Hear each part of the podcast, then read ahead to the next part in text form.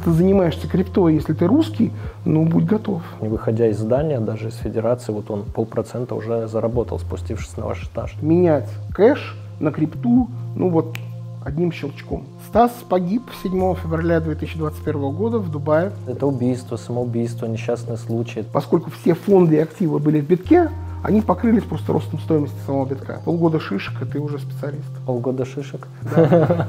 Интересно, о чем речь. Не тех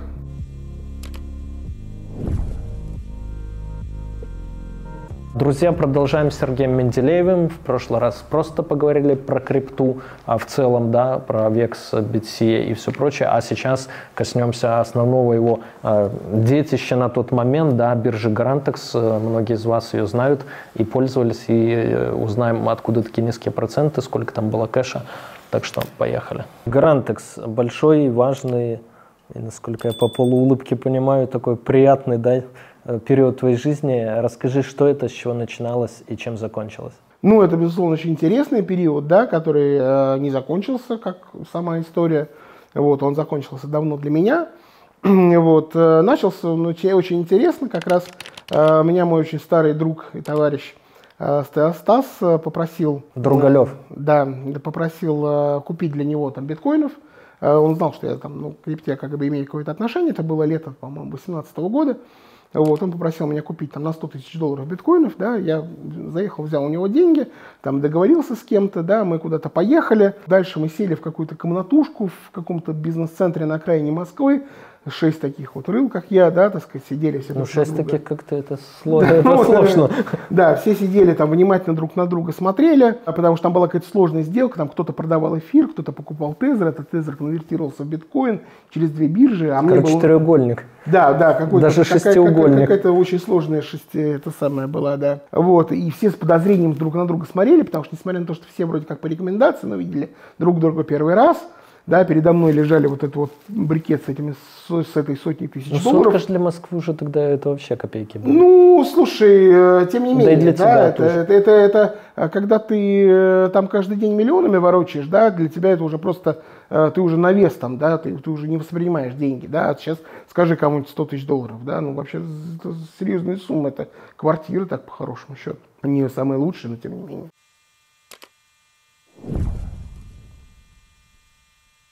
Думаю, вы все слышали про бота Глаз Бога в Телеграме. У меня посвящен ему отдельный целый выпуск, смотрите там по ссылке, который за считанные секунды находит любую имеющуюся в открытых источниках интернета инфу по вашему обидчику, должнику или просто понравившейся девушке. Поиск ведется по номеру телефона, e-mail, ФИО или номеру авто. Анкеты в Инстаграме, ВКонтакте и других социальных сетях – и мессенджерах. Также можно очень быстро найти человека по фото, пробить весь комплекс инфы по его IP-адресу или биткоин-кошельку. Работает почти для всех стран, но больше всего инфы в боте по гражданам России, Украины, Беларуси и Казахстана. Правда, есть и проблема. Глаз бога постоянно удаляют из Телеграма, Поэтому работающая ссылка в описании под видео. Да, и еще вы можете подать запрос на удаление информации о вас из выдачи бота, который максимально быстро удовлетворят. Ссылка в описании.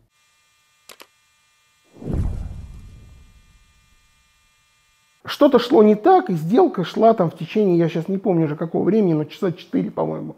Вот с того момента, как мы зашли в эту комнатушку, да, с того, до того момента, как мы оттуда вышли. И три с половиной из этих четырех часов я, ну, понимал о том, что так быть не может. Вот мы живем в 2018 году, и такая высокотехнологичная вещь, как крипта, не может вот э, таким образом продаваться и покупаться. И мы когда вышли из этой комнаты, я первое, что я сделал, я позвонил Стасу, говорит, как все прошло? Я говорю, Стас, все прошло отлично, сейчас вот не об этом речь. Я говорю, у меня возникла идея. Я сейчас к тебе еду, мы сейчас будем ее обсуждать. Я к нему поехал, и я ему сказал, что давай создадим э, э, инструмент, который позволит менять кэш на крипту, ну вот одним щелчком, да, чтобы вот убрать вот, вот всю вот эту вот идиотскую совершенно историю с вот этими вот сделками, да, которые там проходят, условно говоря, на столе.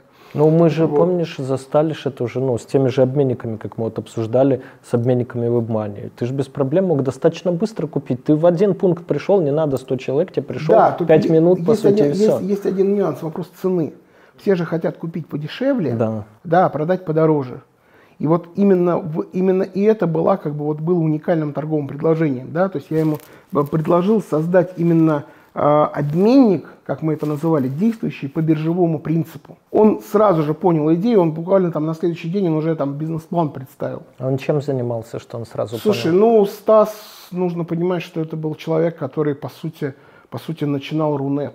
Да? То есть у него был один из самых первых провайдеров, у него был, э, он уже глубоко был в теме интернета там в 1998 году. Да, то есть это, это вот, ну, это один из, один из людей, которые, вот, вот, собственно говоря, вот на кончиках пальцев, собственно говоря, весь Рунет и строили. Да, у него был, безусловно, не самый крупный power да, но известный, и, в общем, ну, он очень хорошо. В общем, все. старый интернетчик. Он очень старый интернетчик, там, гораздо старше, чем я. И, конечно, его 20-летний опыт руководства IT-компаний, да, он, ну, все процесс, бизнес-процессы он выстраивал просто на раз. Да, то есть как только мы утвердили как бы, ну, понятную задачу, да, ему не нужно было ее расписывать, не нужно было там рассказывать, он вот все на лету сразу понял, да, он понял гораздо лучше, чем я. Там он через день уже мы поехали, нашли уже, так сказать, человека, который будет, э, ну, обладал достаточно техническими скиллами для реализации этого проекта, да, он тут же нашел команду, которая там будет это писать, то есть опять 10 и мы уже там ранней осенью 2018 года приступили к написанию проекта, а 3 марта 2019 года был старт.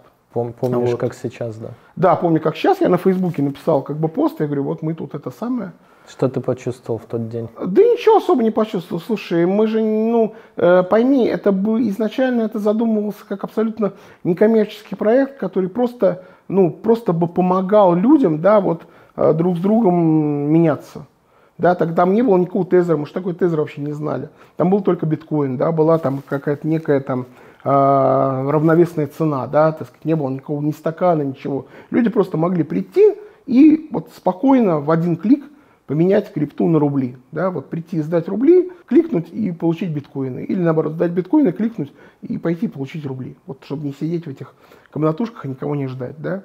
Потом, потом, потом это все начало развиваться, потом ну, и превратилось в итоге, так сказать, в то, что есть сейчас. Два вопроса. Первый, куда девать этот рубль, э, который принесли, или прямо вот у тебя, как в примере с этим с чемоданом. Слушай, да мы сами, мы сами на, на первоначальном этапе, мы как, знаешь, как в том анекдоте про стартап, да, я, я, у меня стартап, я пока один работаю, я потом расскажу, он неприличный. Мы сами ездили, да, то есть с этими рублями у нас была такая услуга, как доставка рублей, да, мы сами с этими рублями ездили по Москве. Я ну, то бишь, одних забрал, другим отдал. Да, да, да, да, да, просто, просто мы делали это именно на э, вот таком, ну, хорошем технологичном уровне. Потом нам, конечно, к нам пришли уже ребята, которые объяснили, что вы все делаете, не, вы хорошие ребята, вы, вы сделали классный проект, но все, все делаете не так, да, рассказали нам, как нужно правильно а делать. что вы делали не так в этой Ну, схеме? мы, допустим, мы не фиксировали цену в тезере. И нам фантастически поперло, потому что начиная с марта 2019 до где-то осени 2019 года биткоин все время рос. Он вырос, я не помню точные цифры, но он вырос что-то там с условных там 6-7, чуть ли не до 14 тысяч. И все те факапы, которые мы неизбежно были в момент развития системы, поскольку все фонды и активы были в битке, они покрылись просто ростом стоимости самого битка. Просчитать эти э, ошибки невозможно было? Нет, конечно, невозможно. Мы вообще не понимали, что мы делаем. Мы до этого, ну, мы не работали как бы как, ну, как с таковым рынком, да, мы понимали, конечно, как это все работает, но мы не понимали, как работает рынок.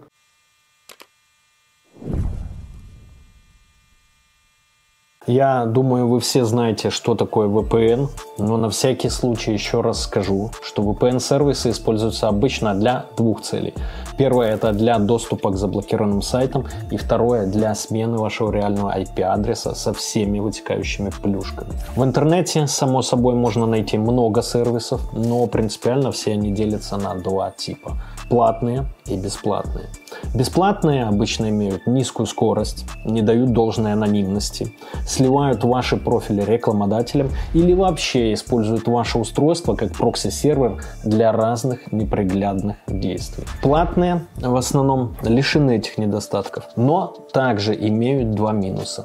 Не всегда выдерживается высокая скорость соединения из-за большого числа пользователей на один сервер и исходный код их приложений непрозрачен, и многие исследователи склоняются к тому, что некоторые VPN созданы напрямую иностранными спецслужбами. Среди всего этого разнообразия действительно трудно выбрать хороший VPN-сервис. К счастью, я могу порекомендовать вам действительно хороший VPN, которым уже давно пользуюсь сам и который лишен всех этих недостатков. Встречайте UFast VPN и слушайте, почему он лучше. Во-первых, UFast VPN использует протокол OpenVPN с открытым исходным кодом для обеспечения вам быстрого и защищенного доступа в интернет. Также ребята доработали шифрование трафика, используют SSL для соединения и поддерживают все протоколы. При этом нет утечек WebRTC и прочих. Также UFast VPN использует Telegram для раздачи VPN, поэтому его невозможно заблокировать или удалить из App Store. UFast VPN с вами везде везде, где есть Telegram. В-третьих, в отличие от многих бесплатных VPN, UFAS не собирает и не продает какие-либо данные о тебе. Журнал логов удаляется с их серверов моментально, а точнее просто не ведется и никто не хранит историю ваших посещений. Также сервера UFast VPN не имеют ограничений по скорости трафика, используют серверы только с каналами до 10 гигабит, а VPN работает на всех устройствах. YouTube в 4К вы можете можете смотреть без задержек. Ну и самое интересное, в UFast вы можете получить не только VPN, но и проверить свой IP на чистоту, проверить его риск score, fraud score, а также то, как видят вас другие сервисы или товарищ майор. Ну и продажа прокси тоже там. Ссылку на UFast VPN найдете в описании.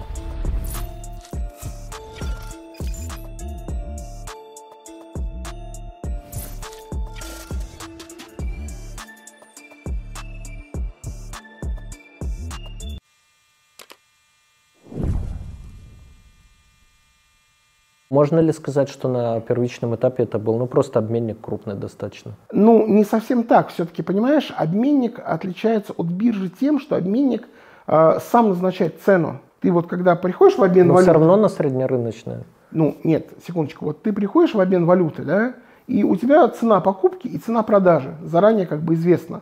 И она назначается обменником, да, а в реальности она назначается приказом по банку. То есть вот каждое да, там, да, да. Да, утро, да, там представитель Я знаю несколько раз на день даже. Да, но это все равно она назначается приказом по банку. У нас такого не было. У нас цена, цену могли изменить сами пользователи. В этом было ключевое отличие. То есть цену мы не назначали. Цену могли сами пользователи изменить. Если рынок куда-то двигался в плюс-минус как угодно, то цена автоматически менялась. Мы не имели к этому никакого отношения. То есть, с одной стороны, есть предложение продажи биткоина, да. с другой стороны, есть вот я, который говорит, я дам там 19 тысяч долларов за него, да. к примеру. И цена автоматически менялась. То есть, ну, как бы принцип биржевого стакана. Как, ну, это, в итоге это превратилось в принцип биржевого стакана. Но к вам, насколько я о вас-то услышал э, не так давно, где-то с год назад Гарантекс, я этого, ну, может, полтора там, я этого и фразы и не слышал. Я знал там Binance и прочее. Первой моей биржи, по-моему, вообще хит, хит BTC была, мне там что-то какой-то редкий, редкий коин нужно было купить. Но что меня удивило, это то, что вы работали, во-первых, с большим числом вот P2P-шников, те, кто зарабатывал э, какой-то свой спред, небольшой комиссию, да, на именно покупки продажи крипты. И второе, что многие обменники э, в сети просто брали у меня деньги, образно спускались на ваш этаж, какой там 14 или какой, а, ну и все. И вот свои полпроцента обменник, вот не выходя из здания, даже из федерации, вот он полпроцента уже заработал, спустившись на ваш этаж. Ну, это было уже без меня, это уже был не мой этаж, и я уже не имел к этому, я больше трех лет не имею никакого отношения к Гарантексу. Да, безусловно, в итоге это стало крайне э, востребованным и простым механизмом, именно инструментом для работы да, для работы p для работы обменников, для работы всех остальных. Точно так же, как ну, Яндекс Такси да, стал идеальным инструментом для там, таксопарков. Все таксопарки пере, переоформились в там, агентов того же Яндекс Такси, да, оказывающих просто там, ну, некие посреднические услуги между конкретными водителями и сервисом. А ты видел западные вот всякие прилки для такси, потому что вот у меня Uber стоит, ну, общий там мировой Uber, да, или, а, Uber Russia сейчас. По сути, они ж, ну, они объединенная компания, там Яндекс уже выкупил эту долю. Короче, компания одна, прилки чуть разные, и вот в Uber мне нравится что? а, что на 10 примерно процентов дешевле такси, но в Яндексе это можно компенсировать бонусами, плюс они это дают, короче, бонусами. Ну, кэшбэк все равно не 10% дают, поэтому по ценам можно сказать, что то же самое, но что удобно в Яндексе. Я вот не знал, пока горнолыжкой не увлекся. Перевозку животного ты сразу можешь указать, а, потому что в Uber многие водители, ой, вы с котом там, ну да, блядь, мы с котом, а чего вы не указали? Говорю, ну так найди, на кнопку найди, где здесь кот. Мне ж не жалко там 50-100 рублей. И второе, лыжи, вот ты можешь указать вот эти вот моменты. То есть, а, а в мировой практике есть ли прилки вот, э, вот типа Яндекс Такси, только еще лучше? Ты знаешь, я не знаю, я не пользовался, мы, если куда-то прилетали, мы обычно просто брали машину в аренду, да, то есть, сказать, а там, если от Дубайского аэропорта там, до гостиницы доехать, там все очень хорошо, с, ты выходишь на стоянку, и у тебя есть прям машина, там все четко совершенно в этом смысле организовано, там не нужно приложение, да, если тебе из отеля нужно куда-то поехать, ну, я спускаюсь на ресепшн, как старый дед, да, и говорю, вызовите мне, пожалуйста, э, кэб. Я не пользовался, честно, на Западе. Я только где-то, я не помню, где-то я пользовался Get Taxi. Ага, израильский стартап. Да, такой, где-то, где-то, что вот где они пользуются, ну вот один или два раза я пользовался именно как приложением.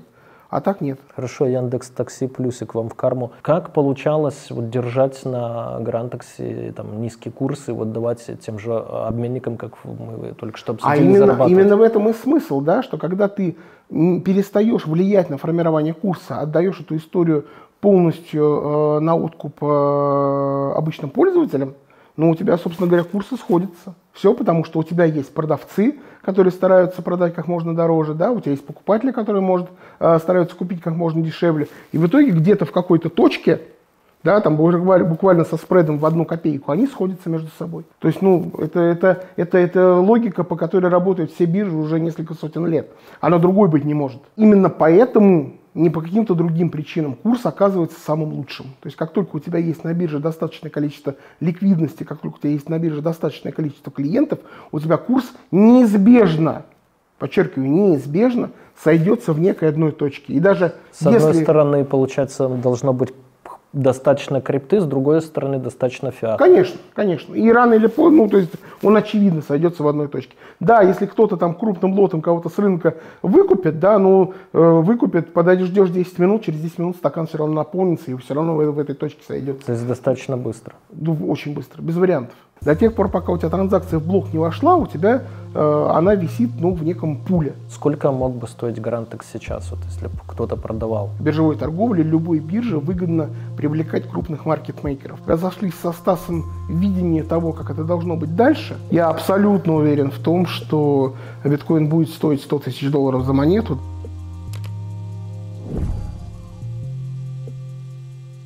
А можешь рассказать вот про эту фиксацию курса, да, потому что я когда в обменнике меняю, вот не, за, не знаю, завтра там в нашем там Change Pro или Quick Change или в Альфабите, я завтра буду менять, э, я меняю BTC, например, у них. А вот я меняю, он там сейчас 25 тысяч долларов. А, но хоп, что-то там объявили о преследовании Сизета, да, он стал 23 в моменте, а я им уже BTC отправила, они курс зафиксировали. И получается, что они мне сейчас а, должны 25 тысяч долларов, зарабатывая на этой сделке, ну пусть 1%, там сколько, ну 250 долларов они зарабатывают, да, а тут они херак сразу двушечку потеряли, и они должны мне отдать мои 25, поскольку курс зафиксирован, иначе я на BestChange напишу, что вы что там гоните. И это один момент. А второй, они оказываются в жестких минусах. Как обменнику избегать вот этого при помощи ну, в этом, вас? Да, в этом как бы, ну, опять же, не при помощи Я нас, понял. при помощи там того же Гарантекс.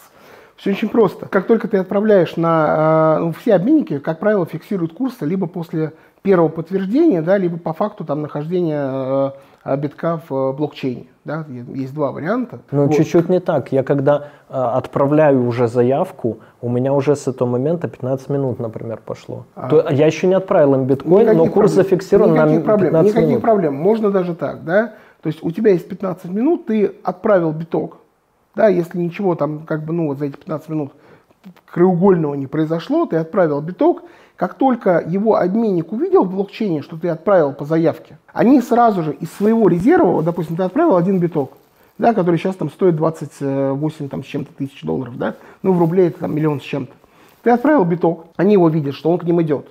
Они из своего резерва берут и один биток продают сразу же на бирже. За рублики. За рублики. Вот они их продали, и пока ты к ним едешь, они сходили в кассу, получили там миллион двести за этот биток, и эти миллион двести тебя уже ждут. К тому моменту, когда ты приезжаешь, сразу же сходятся два события. Во-первых, курьер возвращается из кассы, и у тебя уже тебя ждут твой миллион двести, да, ну, за вычетом комиссии самого обменника.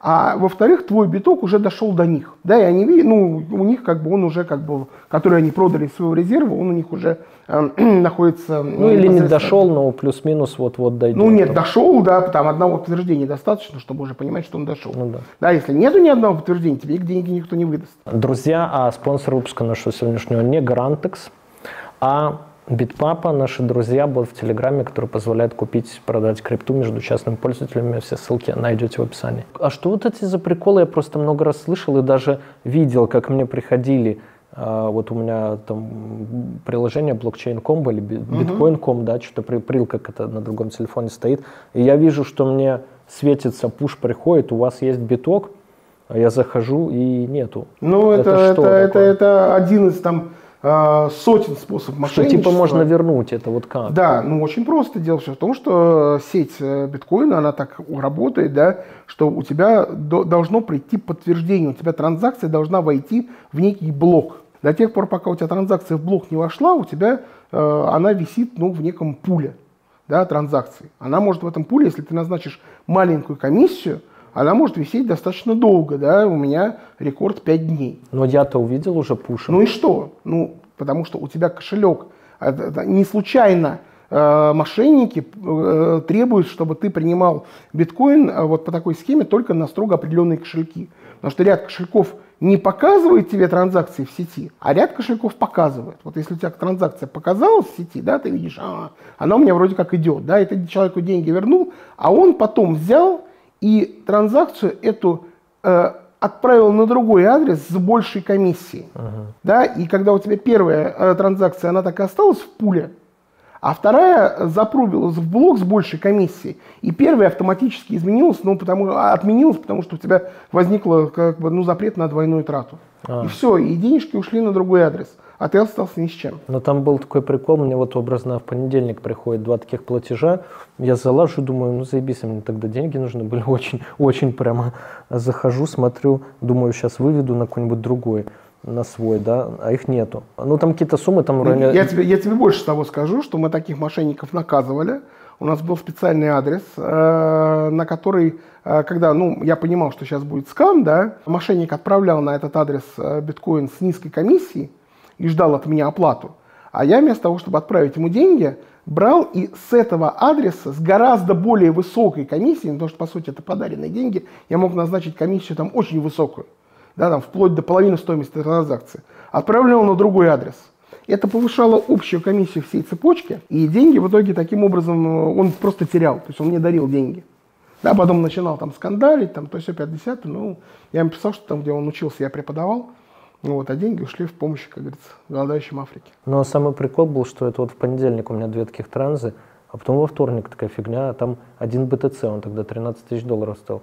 Я смотрю один БТЦ, смотрю, блядь, на кошельке, короче. Я его перевожу на другой, и он переводится. И это просто мне кто-то там, ну, где-то, может, под видео каким-то стоял, просто реально кто-то подарил биткоин один. Э, где-то ну, два года назад, спасибо, добрый человек. Видишь, тебе повезло. Пустили мне, там мне, на... мне что-то не дарили так ничего. Но я его пустил, там надо было на добрые нужды одни. Ну, вот. это правильно, это правильно. Если ты что-то где-то нашел, все нужно пускать на добрые нужды.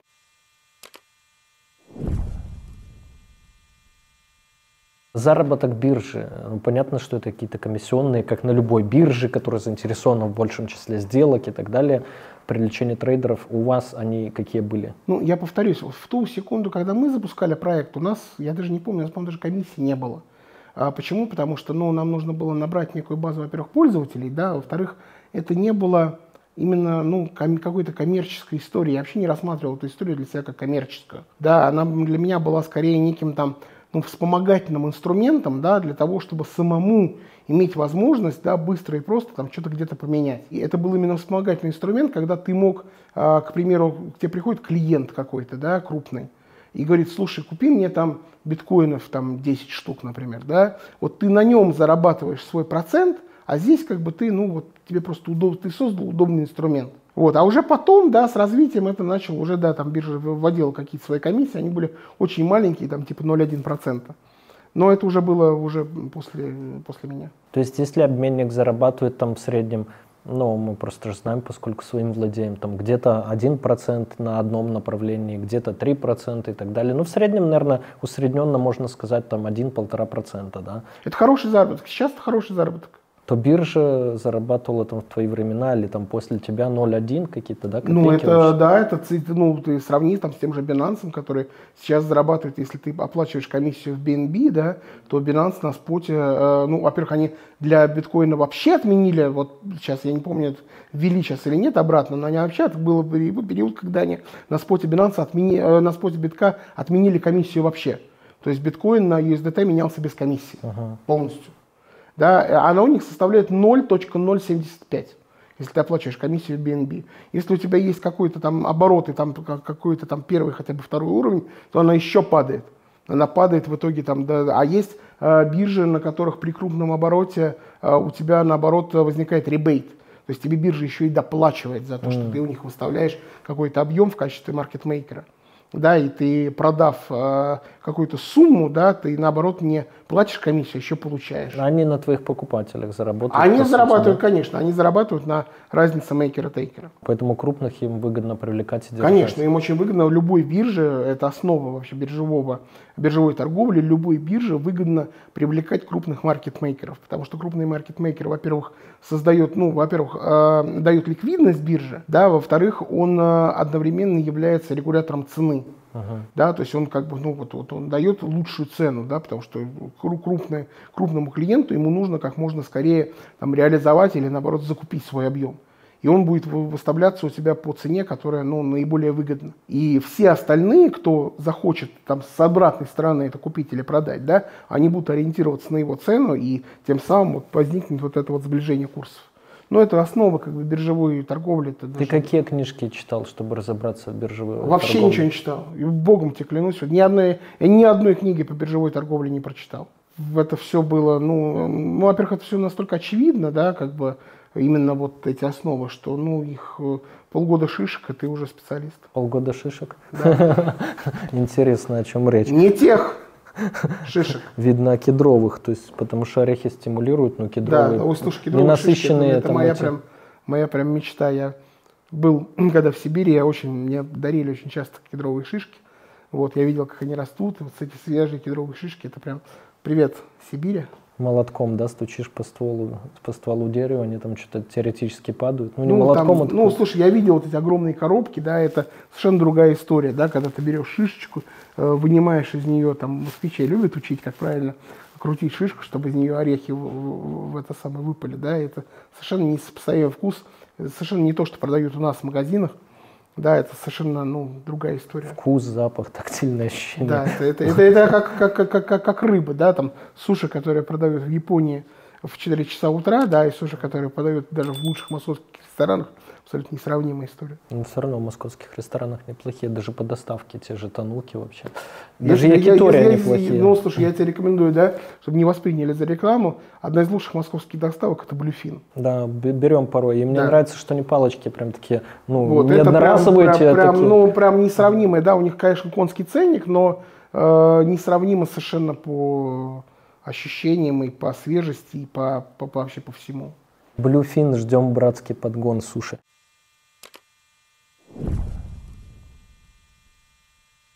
У вас какое-то время, вот вы были вдвоем со Стасом, появился потом третий какой-то учредитель. Ну, у нас периодически бывали разные люди, которые к нам как бы приходили, откалывались, да, так сказать, это не, это был, ну, достаточно живой процесс, живой механизм. Стас, он человек очень компанейский, да, и он с огромным количеством людей общался, да, он э, какими-то людьми увлекался или наоборот, так сказать, э, у него очень специфический юмор, да, и не каждый человек его выдерживал, даже я не всегда выдерживал этот юмор. Вот, и у нас было много случаев, когда люди откалывались от нас, именно не выдержав вот э, шуток Другалева, скажем так, да, которые порой были очень такие острые и неприятные. Что ты вот постоянно говоришь о Стасе в прошлом времени был? То есть, э, ну, мы с тобой знаем, что произошло, но зрители, я думаю, большинство не знает, что с ним случилось. Стас погиб 7 февраля 2021 года в Дубае мы были знакомы с ним, я повторюсь, больше 20 лет. И, конечно, для меня это была, ну, прежде всего, личная трагедия, потому что мы были гораздо больше э, друзьями, чем бизнес-партнерами. Да, у нас разные периоды были э, в жизни отношений, мы и ругались, и сходились опять, да, и, и делали совместные бизнесы, расходились потом с, из совместного бизнеса, все эти отношения были всегда по синусоиде, но, конечно, Стас э, можно смело назвать там одним, одним из моих ближайших друзей. Вот, и, к сожалению, вот так жизнь его внезапно и трагически оборвалась. Но это какое-то это убийство, самоубийство, несчастный случай. Это вообще, ну, по официальным и неофициальным версиям, это что вообще? Смотри, Почему в Дубае? Ну, в Дубае, потому что он жил в этот момент в Дубае, да, в этом нет ничего такого, так сказать, он просто там находился на отдыхе, лечении. Вот. А что касается, понимаешь, э, у Стаса остались э, родные и близкие. По ну, некой причине эти люди э, не хотят выносить на широкую публику подробности произошедших событий. Ну, дело заведено или нет? Э, я закончу, да, и я не считаю себя вправе, э, ну, идти против воли его родных, да, ну, кто я, в конце концов, такой, чтобы выносить какие-то вещи на всеобщее обсуждение. Я могу сказать только одно, что все, о чем писала пресса по этому поводу, вот абсолютно все, что писалось, абсолютно все, что снималось, абсолютно все, что было в эфире, это все неправда это не имеет никакого абсолютно отношения к тому, что в действительности произошло. Дело заведено вообще или нет? А, уголовное дело не было по этому поводу заведено, по этому поводу была а, долгая в течение нескольких месяцев проверка дубайской полиции.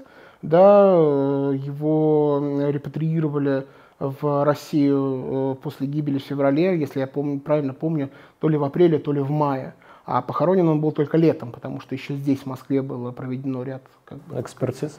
Э, да, следственных действий, э, но опять же, да, не вне рамок уголовного дела. Вне рамок уголовного дела, да, то есть эта история, она со всех сторон была э, как бы исследована, да, но, повторюсь, я не считаю себя в, морально вправе да, эту историю, так сказать, ну, каким-то образом освещать. Если от родственников Стаса такое разрешение Э, будет дано, да, ну, я готов рассказать все, что знаю. Но до тех пор, пока это не произошло... Но мы так понимаем, э, у вас доли как были сразу? Изначально 50 на 50 или... Ну, у нас не было, слушай, ну это было абсолютно, понимаешь, это была абсолютно такая, э, как сказать, понятийная история, да, то есть не было такого... Стас по большому счету, да, он, он, он, он руководил всей работой, да, он руководил работой системы, да, он, на него были все, все, все завязано. Я даже не знал, допустим, там программистов, которые там что-то пишут, на, над чем-то работают. Да, моя задача была вот, ну, говорящая голова, да, там интервью давать какие-то. То да, есть там. больше за маркетинг, рекламу, да, пиар? Ну да, да, да, в известном смысле, да. То есть, а, понимаешь, а, доля интересна тогда, когда нужно прибыль делить, да, поскольку прибыли не было, и доли никто не делил, да, то есть поэтому в ту секунда, когда совпали два как бы события, связанные с тем, что, ну, во-первых, мне эта история перестала быть в известном смысле интересной, да, я увлекся другими немножко вещами, а с одной стороны, а с другой стороны у нас разошлись со Стасом видение того, как это должно быть дальше, да, то, ну, вот в этот счастливый момент мы просто с ним собрались, да, и сказали, давай мы вот с этого момента пойдем разными путями. Пожали друг другу руки и спокойно совершенно разошлись. А сколько, вот предположить, если так взглянуть со стороны даты в крипторынке, а сколько мог бы стоить гарантекс сейчас, вот если бы кто-то продавал? Предположи, что не было бы санкций там и так далее, то вот чистый ну, продукт. Ну, слушай, если бы, если бы у бабушки были бы эти самые, да, то она была бы дедушкой. А что значит, если бы не было? Если бы не было того, если бы не было всего, мне опять же сложно ответить на этот вопрос. Не забывай, что э, история, связанная с э, крипторынком в России не отрегулирована мы, по сути, говорим о бизнесе, который, ну, с, с точки зрения закона, его как бы, ну, то есть он вот... Вроде, в уязвимом положении. Он, он, он не запрещен, но и не отрегулирован. Вот когда он будет отрегулирован, и если эта регуляция совпадет с тем видением, которое есть сейчас, то, конечно, это будет очень э, Э, важный, дорогостоящий, да, и там интересный для ну, 10-100 миллионов долларов, миллиард, плюс-минус. Слушай, я даже, пойми, завтра примут закон, вот если завтра примут закон в том виде, в котором он сейчас внесен в Государственную Думу на первом чтении, то вся эта история будет вообще стоить там, ну... Ноль. Да. Ну, не знаю, да, ну, ну точно совершенно никакие не, не, не миллиарды, да. Вот. Почему? Потому что это история, которая, ну, по сути, ставит крест на э, официальной торговле криптой внутри Российской Федерации. Понимаешь, это как задавать вопрос, сколько стоило казино э, какое-нибудь крупное да, в 2007 году. Понятно, что оно стоило там огромных денег, но в 2008 году был принят закон, да, до последнего времени никто, никто не думал, особенно с учетом кризиса 2008 года. Все думали о том, что закон будет э, каким-то образом его введение в действие там, отодвинут куда-то. Да, ну, вот, благополучно похоронен. Да, благополучно как-то похоронен, да, и, и на самом деле это вот было и в конце июня 2009 года, да, он вступал в силу с 1 июля, все вдруг поняли, что ничего не поменяется. И с 1 июля все казино должны быть закрыты. Я помню вот эти грустные вечеринки. Я, дело в том, что я за счет казино некоторое время жил, да, у меня был там закрыт вход в половину московских заведений. Вот. А я помню эти грустные вечеринки там конца июня 2009 года, да, когда ну, все вот буквально там за пять дней до закрытия осознали, что все, вечеринка закончилась, понимаешь, да? Я боюсь, что ну, мы с легкостью можем получить такую же абсолютно ситуацию с криптой. Вот скажут с 1 июля карапузики, баста, танцы кончились, да? Никто в это не будет верить, а а 1 июля все, до свидания. Ну, это будет недальновидное, да, решение, конечно. А, конечно, но мы с этим там стараемся бороться как, как только возможно. Как только возможно, да, но, к сожалению, э, мне совершенно непонятно по этому поводу ни позиция Центрального банка, ни позиция там каких-то других ведомств, да, она ну, для меня является какой-то совершенно непонятной.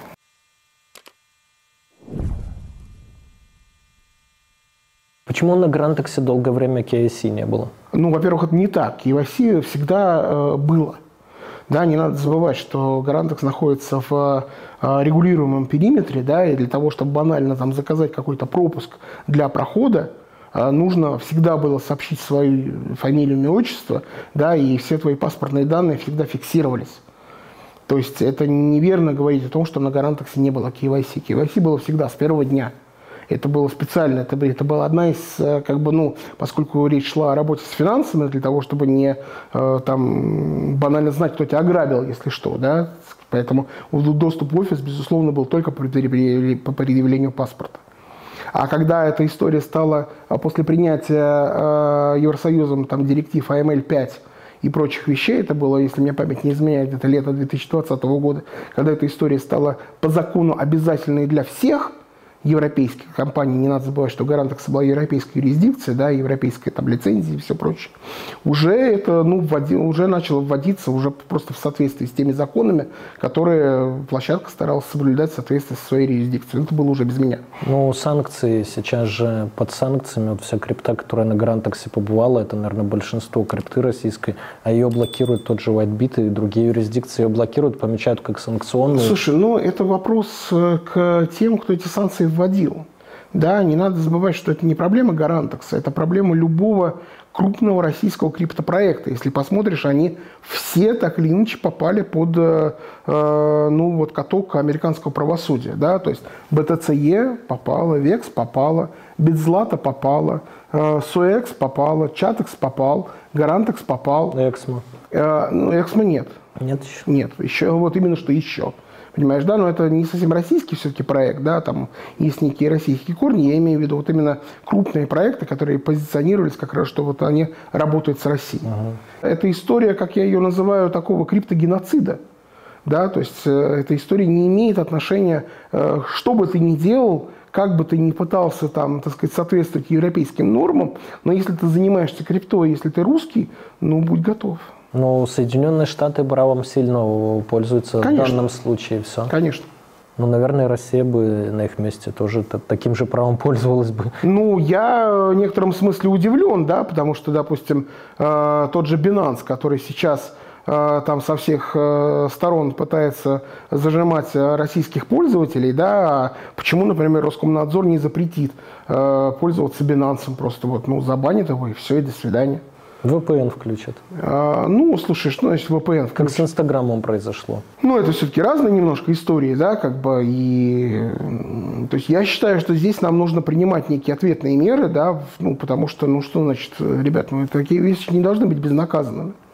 Ну, давайте мы будем там блокировать тоже какие-то вещи, да, так сказать, давайте мы обяжем российские обменники блокировать крипту, которая пришла там с какого-нибудь Вайбита, например, да просто обяжем, да, потому что если ты это не сделаешь, ты влетишь на там, какие-то контрсанкции, там, контрмеры, штрафы и прочее.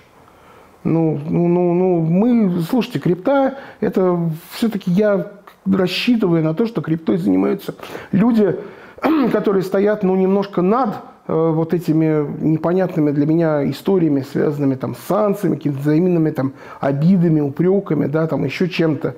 Вот, э, ну, я как-то привык к тому, что люди, которые занимаются криптой, они все-таки, ну, разумны. Да, когда я начинаю слушать истории по поводу того, что там вот они там с помощью крипты там что-то, чего-то где-то, куда-то, как-то.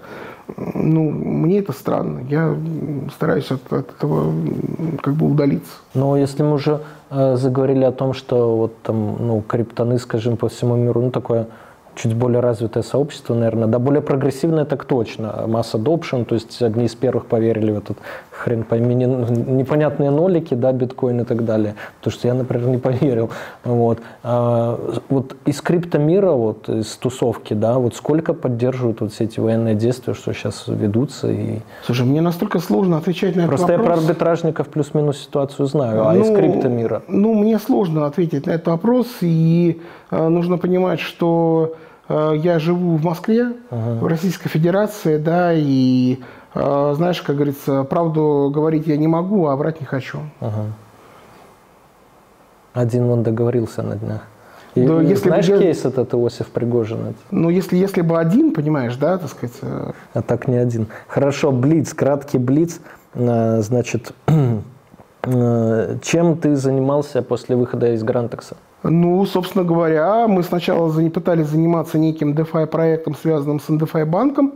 То есть это там отдельная история, связанная с э, попыткой наладить мостик между крупным фиатом и э, децентрализованными финансами, да, потому что была в свое время как бы ситуация, при которой э, фиатные деньги не давали никакого дохода, да, там по ряду параметров даже, так сказать, по евро, допустим, была отрицательная ставка, да, как все знают.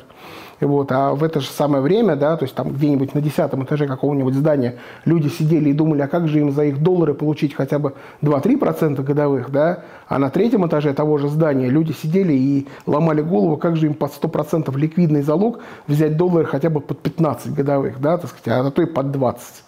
Вот. И когда ты смотришь на все это со стороны, ты понимаешь, что эта история ну, не может существовать да, в нормальном как бы, обществе, да, в, в, в нормальном рынке такой перекос не может существовать.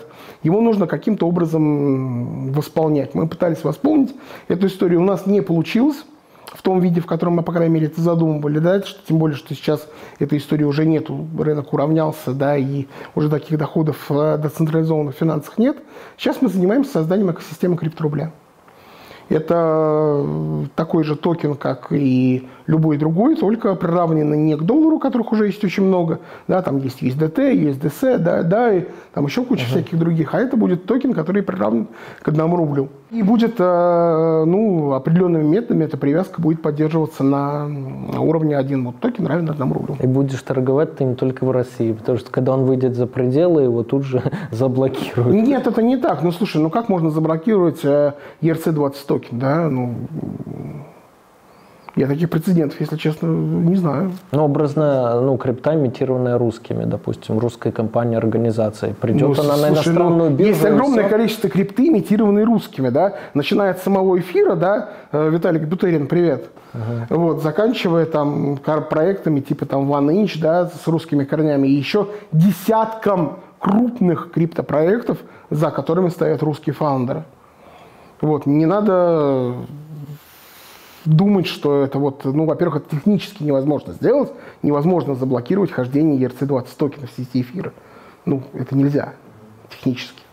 Да, а во-вторых, ну что, ну скажет, что он попадет под какие-то санкции, с какого перепуга, почему? Мы ничего плохого не делали. О крипторубле мы поговорим в следующих выпусках, когда Сергей уже будет чуть ближе к созданию, да, потому что сейчас эти законы, регуляции, вообще непонятно, что с криптой будет с майнингом вроде как плюс-минус они уже определили, что они будут делать, а вот вообще в целом с криптой... Да и с майнингом тоже на самом деле непонятно. Тоже непонятно. Пока непонятно. Отношения с Набиулиной твои какие? Она не подозревает о моем существовании, я уверен. Точно? Абсолютно. А я к ней отношусь ну, э, с глубоким профессиональным уважением. Да, безусловно, у нас наконец-то во главе Центрального банка стоит человек, который, во-первых, понимает, что он делает, И даже если э, я не считаю, что этот человек в ряде э, вещей прав, как в отношении с криптой, да, но ее последовательность в отстаивании своей позиции, ну, у меня, безусловно, вызывает уважение. А лучшая криптобиржа это?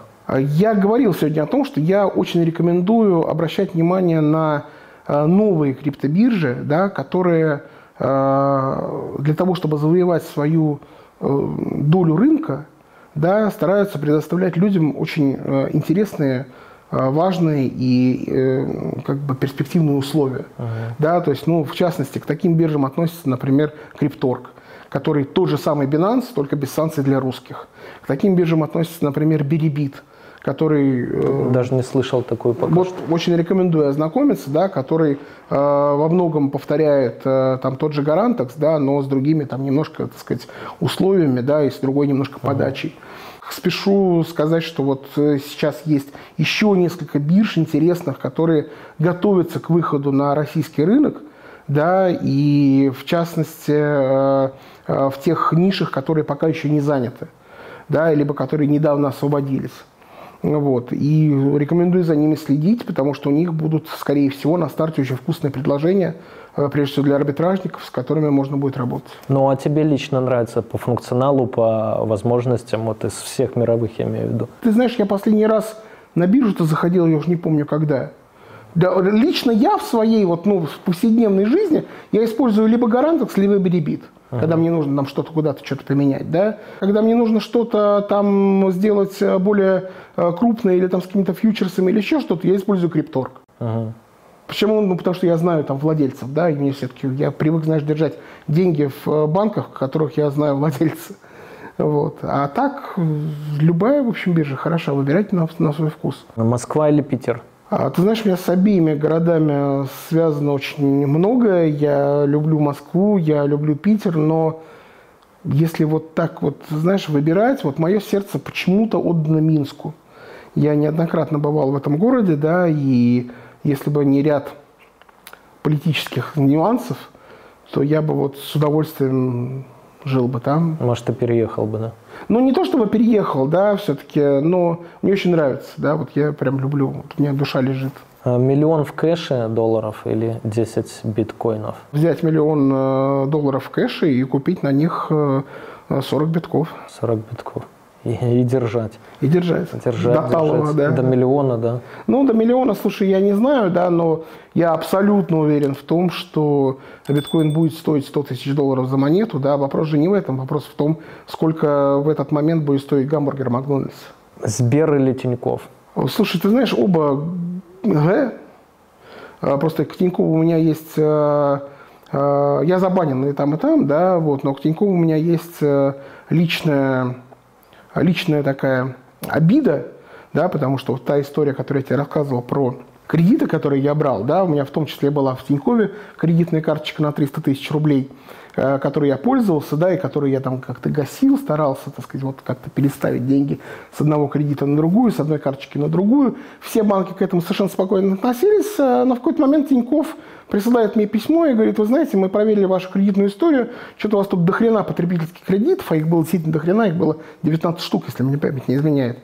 Поэтому вам лимит по кредитной карточке снизили с 300 тысяч до 10 тысяч рублей. И эта история, она меня чуть было не повергла вот просто ну, в прямом смысле банкротства да, потому что это было настолько неожиданно и настолько поломало э, вот всю ту схему, которую я выстраивал вот с этими оплатами этих кредитов, да, чтобы вот не, ну, не допускать просрочек, да, что вот, ну, там каким-то чудом просто избежал как бы вот этой истории. Пришлось вот. пару биткоинов продать. Нет, единственное, что я не делал, да, я вот не делал этого. Вот. А, а так э, мне помог, э, конечно, очень серьезным образом другой банк, и опять же, я не хочу давать там, что называется, лишнюю рекламу, да, вот, который э, все это время меня очень сильно поддерживал, вот, который нам очень сильно помог с Гарантексом, когда вот э, начиналась пандемия, когда нужно было срочно переставлять по стране там большие объемы кэша, да, так сказать, и э, когда нужно было между регионами эти вопросы решать, и когда нужно было какие-то там валютообменные операции делать, да, то есть вот эти ребята, они очень грамотно могли, у них хороший интернет-банк, хорошее все, я тебе, кстати, захватил с собой карточку, которая у меня на память об этом банке осталась, Надеюсь, это, с деньгами? Э, нет, она уже, она уже, да, она уже, уже не работает, но уникальность ее в том, что это э, Центурион. Угу. Это Амекс Центурион, титановый, настоящий. Держи это тебе в подарок в твою коллекцию, я уверен, что ты ее оценишь. Спасибо, я не описывал в книге, что самый большой этот э, самая крутая карта во все времена, в принципе, был черный Амбит, да, вот, вот Центурион, да. Да, вот и пусть он, она у тебя будет. И он, по-моему, выдавался людям, которых что-то в год у них оборот или что там, по счетам больше миллиона долларов или пяти, ну какие-то совершенно гигантские суммы были. Да, она не просто так выдавалась, она выдавалась только по приглашениям, ее нельзя да. просто так пойти оформить, да, так сказать, но... Вот у меня на плече, больше скажу, набит вот этот с American Express и даже с надписью с American Express, поэтому это символично и это, скорее всего, банк а, банк, э, а, банк «Русский стандарт», ну, конечно же. Тарико, привет. И последний вопрос. Сочи или Бали? Давай так, зимой или летом? Ну, да и летом, и зимой. Ну, летом понятно, вот, что... Вот летом точно Бали. Я зарекся. Вот летом я от курортов Краснодарского края просто зарекся. И все, вот я бесплатно не поеду, даже если мне доплатят. А зимой в горах в Сочи очень неплохо. Мне очень нравится, мы периодически ездим с семьей. Вот, там есть работающее казино, меня в него пока еще пускают. Я в нем отбиваю поездку, как правило. Ты во что играешь? А, в основном русский покер. Mm. То есть там все очень хорошо сделано. Прям, прям, прям хорошо. На удивление. Но ну, зимой. Но, но зимой. Uh-huh. Летом нет, я летом не готов вот терпеть это отношение к себе как к человеку, который непонятно зачем приехал, да, ты, по сути, приехал там, ну, деньги потратить. Ну, как-то, ну, мне... Деньги большие, потому что я вчера видел скрин, а, короче, ну, во-первых, пишут, что по сравнению с прошлым годом на 30% летом сейчас цены выше будут, хотя и в прошлом году был пиздец, просто много потратил там. А сейчас еще на 30% выше. И вчера видел скрин, сопоставимый номер, вот 4 звезды, допустим, а, в Эмиратах э, с питанием совсем, и в Сочи, в Эмиратах 10к, в Сочи 40к. Да нет, ну слушай, ну абсолютно, не, не абсолютно даже, ну, это, ну, я полагаю, что в Сочи отдыхают только те, кто просто ну, выехать за границу не может. Да? Я, слава богу, пока могу, и ну, мне не придет в голову летом отдыхать в Сочи больше никогда. Uh-huh. Вот. Э, я очень надеюсь на то. Ну, есть, есть, в конце концов, есть Турция, есть Эмираты, есть Мальдивы, если там у тебя есть все. Бюджет позволяет. Да, бюджет позволяет, да. Есть куча там новых сейчас направлений, там Оман, допустим, вот я вот все вчера читал, uh-huh. да, очень интересное направление новое, э, которое безвизовый въезд с э, российским паспортом. Ну, Катар, там все это, Саудовская Аравия. Ну, в Катар все-таки виза нужна, если мне не изменяет память. Друзья, с вами был Сергей Менделеев, э, один из основателей Грантекса и очень интересный человек в крипте. И ссылка на его канал Telegram э, оставлена в описании. В общем, задавайте вопросы, какие еще вам э, в сфере крипты интересуют, потому что у нас был, были два старых выпуска с Сергеем Козловским. Не знаешь ты его? Нет, лично не знаком. То, я видел выпуски, но лично не знаком. Очень прикольные выпуски, кстати, они до сих пор актуальны, потому что мы там основы затронули, то есть для чего блокчейн вообще как-то превратилась в спекулятивный инструмент вместо функции передачи денег. В общем, крутые выпуски, кстати, ссылку тоже кину. А, в общем, задавайте вопросы свои по крипте, да, если какой-то пул наберется, а, и читайте Сергея канал, наберется какой-то пул, мы, может быть, увидимся на следующий раз, а может быть, еще не раз. Обнимаю, пока. Всем пока. Расскажу тебе тысячу схем Умножить на два, сделать профит. Я давно был и есть на слуху Теперь я сижу тебе напротив. Это наш мануал, которому кто-то решит заработать. Это люди про, только твой мой жизненный опыт. Расскажу тебе тысячу схем Умножить на два, сделать профит. Я давно был и есть на слуху Теперь я сижу тебе напротив. Это наш мануал, которому кто-то решит заработать. Это люди про, только твой мой жизненный опыт